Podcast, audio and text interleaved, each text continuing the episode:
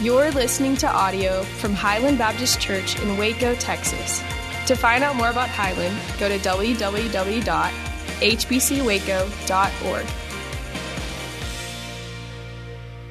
Good morning, family. We're in a series called Change My Mind. And let me remind you of a truth that we learned last week. And if you weren't here last week, let me remind you of a truth that we can learn together today from Romans chapter 1. Here it is Distorted worship leads to distorted thinking, which leads to distorted passions or desires, which then leads to um, distorted living, like just dysfunctional living. In fact, we used that word last week dysfunctional. Dysfunctional worship then leads to dysfunctional thinking, dysfunctional thought patterns, which then leads to unhealthy and dysfunctional desires and, and, and passions of the heart. The next thing you know, because we're always going to do what our, our heart tells us to do, we find ourselves living dysfunctionally, living un, in an unhealthy way, living in a distorted way or a disordered way. So if you're here today and you're thinking, yeah, even as a Christian, man, I'm just not really not really happy with the way I'm living my life. I'm not, not really proud of decisions I'm making. I don't feel like I'm living a life that, that honors the Lord. In fact, maybe you feel just the opposite. Maybe you feel like you're living a very dishonorable life or life of, of not much purity or, or much godliness or, or rightness.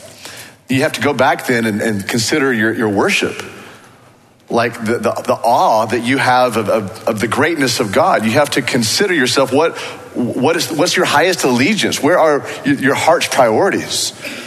Because your, your worship will always inform your thinking, and your thinking will always inform your heart, your passions, and your passions will always inform the way that you actually make choices and, and live life. With your copy of God's Word, we're going to go back to the book of Romans, but this time Romans chapter 12. So if you're relatively new to opening up a Bible or finding a, a Bible book on, on your phone, it's the, it's the sixth book in Matthew, Mark, Luke, John, Acts, and Romans. We're going to go to Romans chapter 12. We're going to begin in verse 1 this morning. A great passage. Just two scriptures today, two verses, but um, man, there's some, some, some meat here, some depth here. So once you get those, go and keep uh, this, this passage open. Romans chapter 12, verses 1 through 2. This is Paul writing to the church of Rome, just like God would be speaking to us today, just as he is speaking to us today through his word. And the Spirit of the Lord says to Paul, and the Spirit of the Lord says to us, I, I appeal to you, which is a pretty emotive word, actually. I beg of you, I, I am pleading with you, therefore, brothers, meaning sisters and brothers, family of God, Christ followers, by the mercies of God, because God is so filled with mercy. In other words, He has not given us what we deserve, praise Him, by the mercies of God to present your bodies as a living sacrifice, holy and acceptable to God, which is your spiritual worship. Your Bible might say right there, which is your reasonable act of, of service. Some Bibles say, which is a service of worship. And so it is speaking there of, of, our service before God, our worship before God. Do not be conformed to this world. A, a very strong directive. There's, this is a command in Greek. Do not be conformed to this world, but instead be transformed by the renewal of your mind, that by testing you may discern what is the will of God. Many of you are here today because you want to know what is God's will for my life. Many of you have prayed this past week, what is God's will for my life? Many of you will, will pray this coming week, God, what is your will for my life? By the renewing of your mind, you might test in and discern what is the will of God, what is good and acceptable and perfect. There's, there's an interesting phrase right here in verse 1 a living sacrifice. It's an interesting phrase because it's paradoxical. Those two things actually contradict each other living and, and sacrifice. It's, it's an oxymoron. Um, you know, oxymorons like, like a jumbo shrimp or um, like um, a definite maybe. Um, airline cuisine, that's definitely an, an oxy, oxymoron. A, uh, a TCU genius, a cute cat, you know, whatever it might be, those things just don't, don't go they just don't fit, they don't go together. So, so the word living right here in, in Greek is the word zato, and the word sacrifice is, is the word thasia. So zato, thasia, if you were to literally translate that, it means a living killing. It's a weighty reminder to Christ followers here today that we put to death the right to live as we choose. We put to death this notion that somehow Christians, we belong to ourselves. I can't believe I'm saying this in the middle of America. I can't believe I'm pointing out this truth to you today because there's probably not been a culture more adverse to living the Christian life this way than 2021 United States. We put to death the right to live as we choose. And before you get up and leave here saying, man, what, what is this about like, like death and, and dying and being a sacrifice? It, it feels like death, but here's the good news it leads to life which is why it's called a living sacrifice. So you may already be thinking, hey, preacher guy, I, I just believed on Jesus because I didn't want to go to hell. And you're telling me now that, that Jesus is also calling me to lay down my very life, my entire life to Him? That sounds a little radical. God calls it, verse 1, acceptable and reasonable. He calls it in verse 1 this, this is your worship.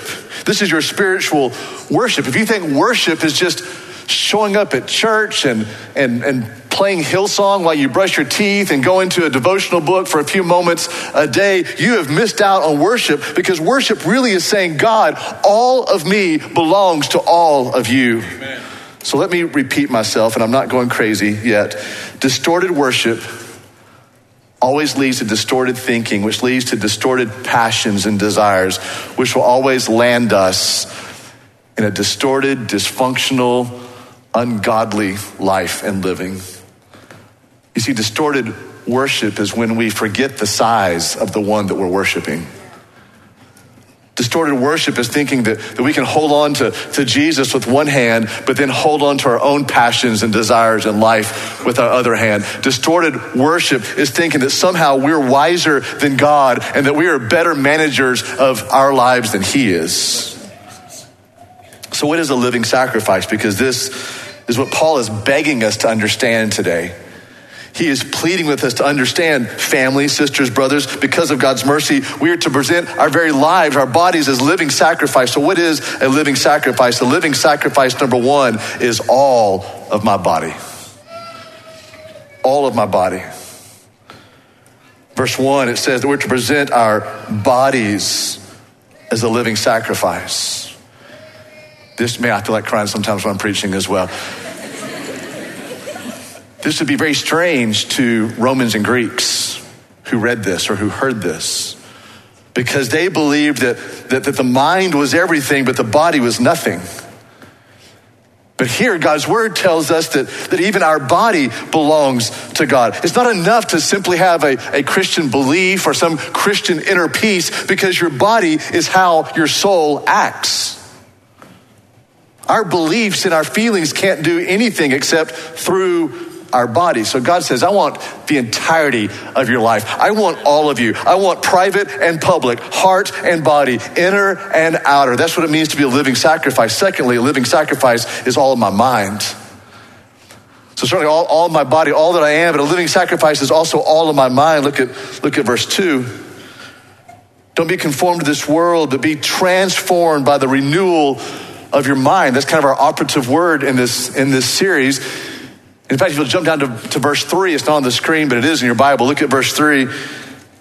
Paul goes on and says, But by the grace given to me, I say to everyone among you, you, you ought not to think of himself more highly than he ought to think, but to think with sober judgment.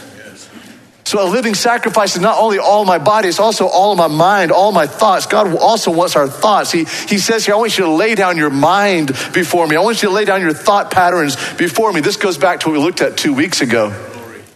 That we need to move from a think, do people. We, we think things and we do things. We, we think things and we do things. And instead, we need to move that as, as, Paul said later to the church of Corinth in Second Corinthians, that we need to arrest or take captive every thought and take it to the obedience of Christ. So instead of being think, do people, let's be think, stop. Do or don't do people. Jesus wants to stop. Jesus wants us to take those thoughts to Him, to lay our thoughts before Him. God doesn't want just our activity, He doesn't want just our outer lives for others to see. And by the way, here in the South, we're really good at acting Christians so that others can see. God wants our very thoughts, our very mind to be a living sacrifice to Him. Here's the third thing that a living sacrifice means in this passage is also all of my service. We see it in verse 1. I think I pointed out to you already that some of your Bibles use the word worship there the very end of verse 1. Some of your translations use the word service. it's an interchangeable word. Uh, this is your reasonable act of service. That's how I grew up memorizing this verse. ESV says this is your spiritual worship. This is your service before the Lord. And all of this actually is in the context of service. A couple other verses. It's not on the screen, but it is in your Bible. Jump down to verse 6 of that same chapter. Look at the context here of, of service and serving others. Verse 6 um, having gifts that differ according to the grace given to us, let us use them. That service. If prophecy, in proportion to our faith. In, if service, in, in our serving. The one who teaches in his teaching. The one who exhorts in his exhortation. The one who contributes or gives in generosity. The one who leads, let him lead with zeal. The one who does acts of mercy or has, has mercy as a way to serve with great cheerfulness. This is about service. There should be no unemployed employed Christians when it comes to service. Amen. We're all called to serve. We're, we're, there should be no such thing as a passive Christian. We don't, don't, don't come to church just to get your batteries charged for the week. What if you came to church with, with this statement? I am pleading today with you, God. Would you find me, help me find a place to serve the body of Christ today? I am pleading with you, Father, when I come today, tell me how much I need to give. Tell me what I need to do. Don't come to church to be served. You, you come to church to serve. That's, that's what Jesus came. He did not come to be served, he came to serve. In fact, it's the opposite of Jesus to have an attitude, and I'm going to come to a gathering to be served instead of to serve. God wants our activity, He wants our service, He wants our actions, He wants our lives to count and to count primarily in the body of Christ. So God commands our service to others as a living sacrifice. Romans chapter 12, look at verse 2. Do not be conformed to this world, but be transformed by the renewal of your mind.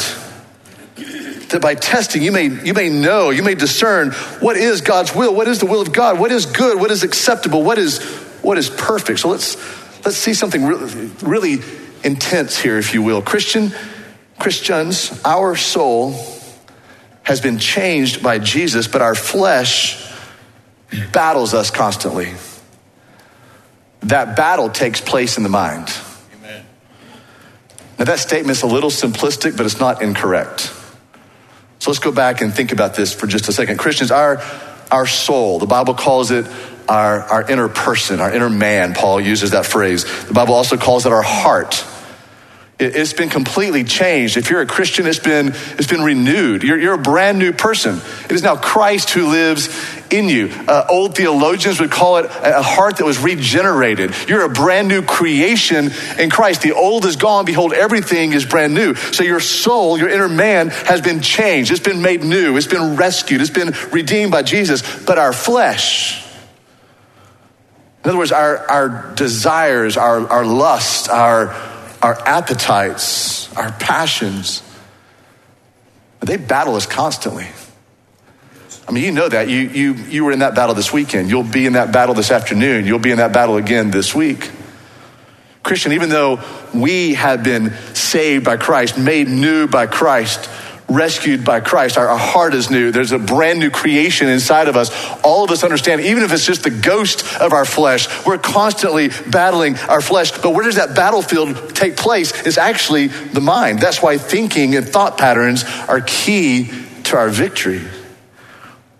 We make a huge mistake when we think that the battle is just about the tempting action. You see, the battle is long before the action. The battle is long before you tell a lie. The, the battle is long before you're unfaithful to a spouse or to a friend or to your family.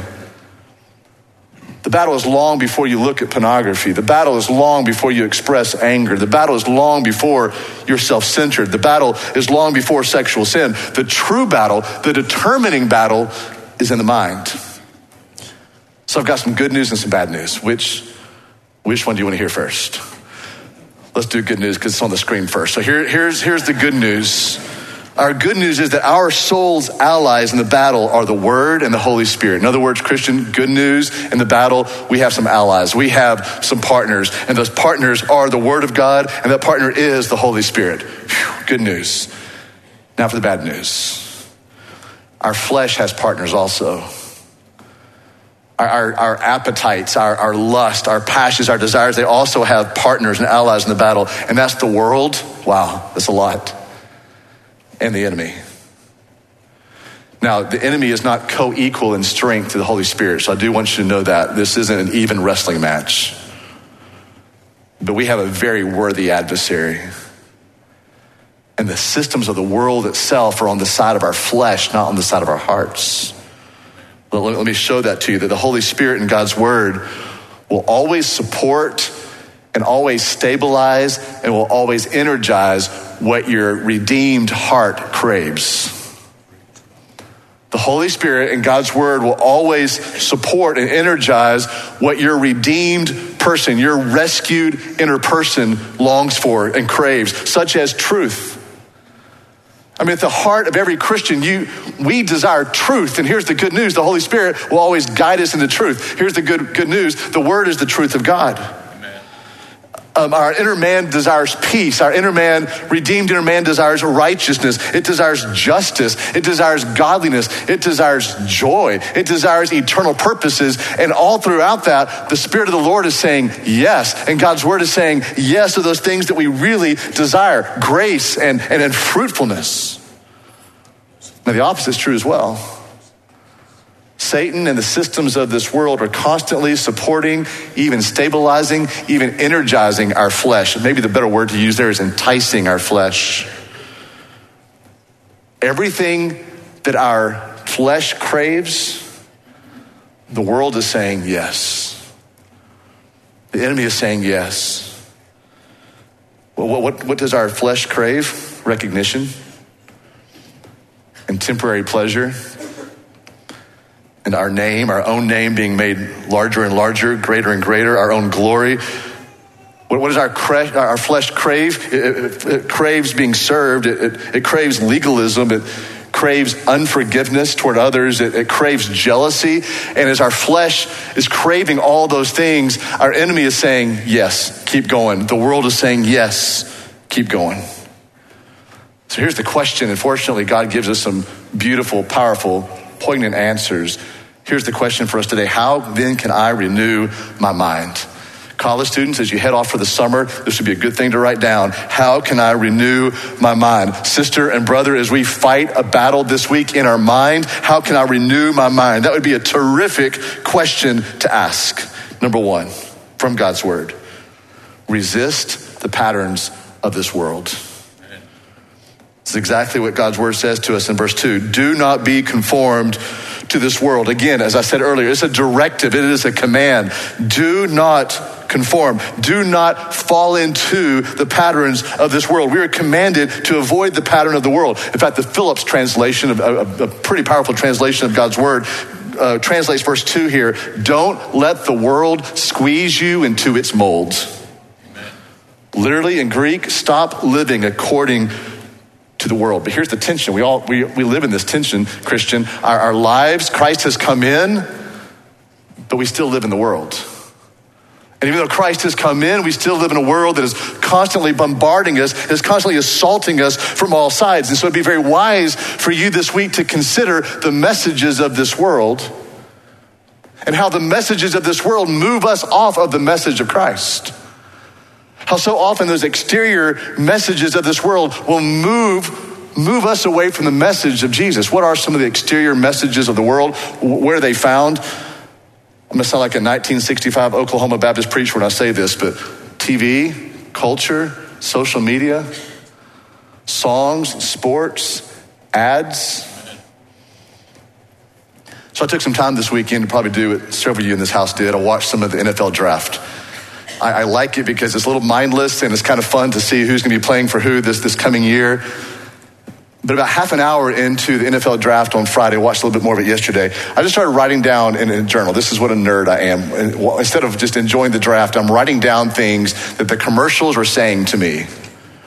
And honestly, I knew I was preaching this message I wasn't even thinking about you know watching TV for, for an example, but, but very quickly I started writing down and, and amazing about an hour and a half on Friday night of watching about two hours yesterday of watching the NFL draft. I started writing down and saw some some repeated themes of what the world is telling my heart all the time. Let me tell you what I wrote down. Number one, here's the theme of all the ads that I saw. One, you be you.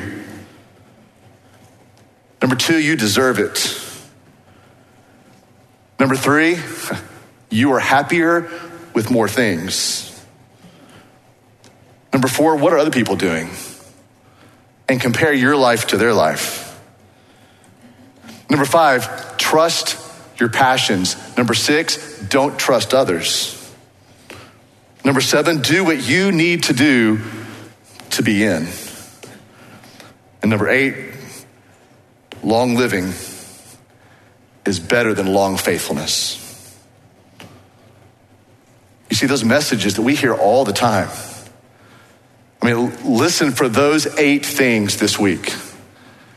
It is not only what our enemy tries to whisper to us, it is what the world shouts to us. Every 24 hour cycle, we're being reminded of these things, and these messages move us from the message of Jesus. When we just allow those things to bombard us every day without doing what really the verb is here resist.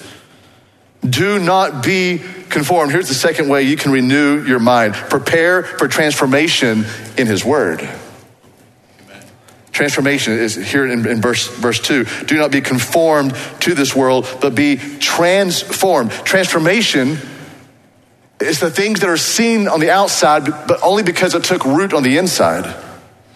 Inside out, it literally means metamorphosis in, in Greek. It is teaching us here in verse 2 that the mind is the control center for transformation. So we are transformed on the outside by what happens to us on the inside. But it's not primarily a change of behavior, it's a change of thinking. I mean, you have probably in your hand, whether it be on your smartphone or in your bound copy, you have with you today 66 books that are guaranteed the will of God. And all 66 of these books in your Bible today, that you are calling you to something deeper, that they're calling you to something Godward, that they're calling you toward the will of God. They're calling you to be difference makers. They're calling you to be transformed. And the best way to read the Bible, and most of you will not do this because it cuts at our arrogance. The best way to read the Bible is to say, whatever I read today that I need to change, God, I will change. My answer to you, Jesus, is yes, even before I open up the Bible. You see, the next level of maturity, and certainly there's many here today, like, man, I'm, I'm just ready for the next level of maturity. I've, I've been a baby Christian too long, or kind of too youthful in my Christianity too long. You know, the next level of spiritual maturity, here it is, it's moving from what can I learn to what can I obey. See, if you read God's word just to learn things, you'll be very informed. But if you read God's word to surrender things, you'll be very transformed. I mean, it is, it is hard to convince a lot of you probably to be in God's word every day. That's a difficult thing, honestly, as, as a preacher, as a shepherd, hopefully as an encourager to you and one who admonishes you in great love uh, on Sundays when we gather. It is hard to convince many of you to be in God's word every day. It is more difficult still to convince you to be in God's word every day that might cause a course correction in your life. But you see, that's transformation. We need to prepare for transformation in His Word. Here's the third thing exercise this new mind when you believed upon Christ Jesus as Lord and Savior of your life, He didn't give you only a new heart, He also gave you a new mind. In fact, He gave you His mind, the mind of Christ. This is key. Christ redeems our mind, He changes the way that we think. And we've missed this so often because we have this tendency to think that about Christ coming in terms of changing our heart, and we forget also that He came to change our head. The way that we think, the patterns of our thoughts. We, we can't relegate Jesus to just some emotional experience in some emotional realm that doesn't infect also the intellectual realm. There's a, a prominent atheist by the name of Bertrand Russell, and here's what he said Most Christians would rather die than think. In fact, most of them do. What a stinging indictment for a people who have the mind of Christ. I'm talking about having a thoroughly Christian worldview, a Christ saturated way to, to think about things. So, as summer approaches, I would encourage some of you to, to read some great theological thinkers of, of our faith, like, like C.S. Lewis, like Francis Schaeffer, like Augustine or Augustine, depending on where you're from, uh, Dietrich Bonhoeffer, J.I. Packer. I mean, th- these are people who, who think through the ways of Christ. That, that haunts me. Most Christians would rather die than think. In fact, most of them do. So let's use this mind. Let's exercise this mind that Christ has given us. The, the, the mind of Christ that you have. Here's the fourth thing how do I renew my mind? Live a Jesus centered life. And to prove to you that I'm not just making up number four as a cliche for the fourth point, let me show you what I mean by live a Jesus centered life because you've probably heard that a few billion times in church. Let me tell you what it means. Number one, enjoy Jesus. Amen. That's the essence of the Christian life. You know why? Because that's the essence of our eternity, Christian. Enjoying the presence of Jesus. You can't enjoy Christianity without enjoying Jesus. You can't enjoy your freedom and, and, and your, the, the joy that you have in, in Christ without enjoying Jesus himself. He enjoys you. Glory. And if he's anything like the Father, and he's exactly like the Father, he delights in you and he thinks of you and he desires you. So, this is what I mean by, by living a Jesus centered life. Enjoy Jesus. Here's the second thing I would mean submit to Jesus. I mean, Jesus, what, Whatever you're calling me to do, whoever you're calling me to be, my answer is yes. I, I surrender. I'm yours. Do a work in me. Do a mighty work in me, a big work in me. God, I'm not going to be so shallow to ask you to save me, but then tell you you're not going to lead me. This is submission to Jesus. I would also say study Jesus' truth, meaning God's word. Make it a discipline every day. All of us in this house, every day you look at yourself in the mirror. I know you do. Um, all of you, I think, I hope, you brush your teeth every day. It's just, it's just a discipline.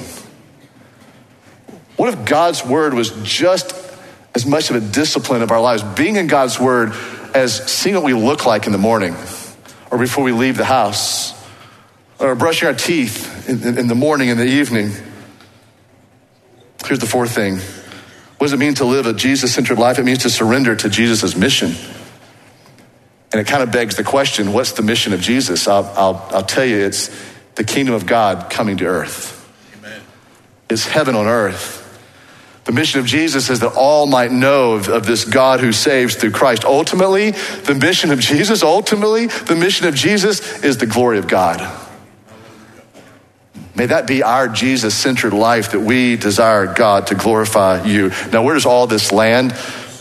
Paul tells us right here don't be conformed, but be transformed, that you might test and might discern what is the will of God, what is good, what is acceptable, what is perfect. So here's where it lands. And then we live in his will. When all those things are, are firing, we're, we're enjoying Jesus, we're submitted to Jesus, we're in his truth, we're on his mission then we're living in His will, and it's good, and it's acceptable, and it's perfect. In fact, so much so, it is more satisfying than anything this world has to offer. And so, if this world has left you miserable, cold, and wanting, press into the will of God because it's more satisfying than anything this world has to offer.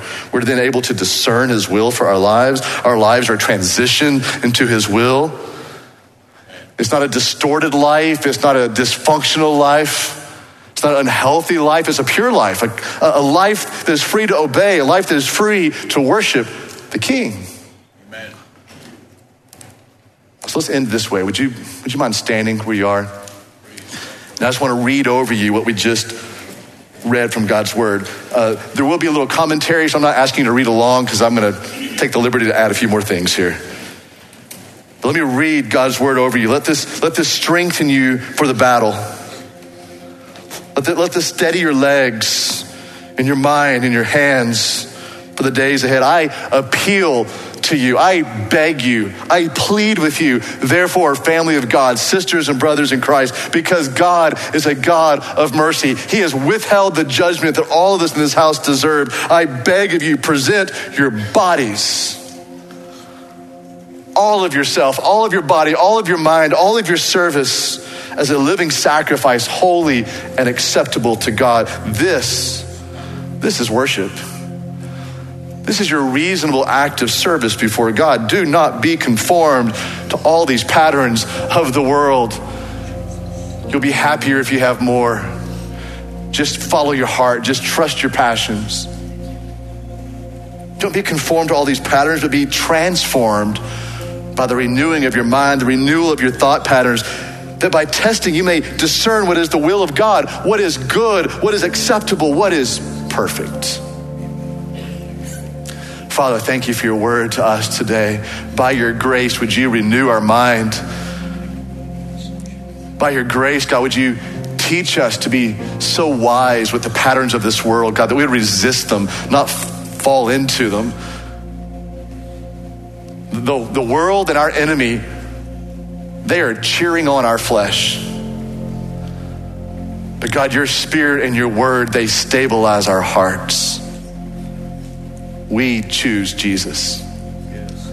A life centered on Him, submitted to Him, enjoying Him, being in His truth, being on His mission. Oh God, would you do a work in us today? in Christ.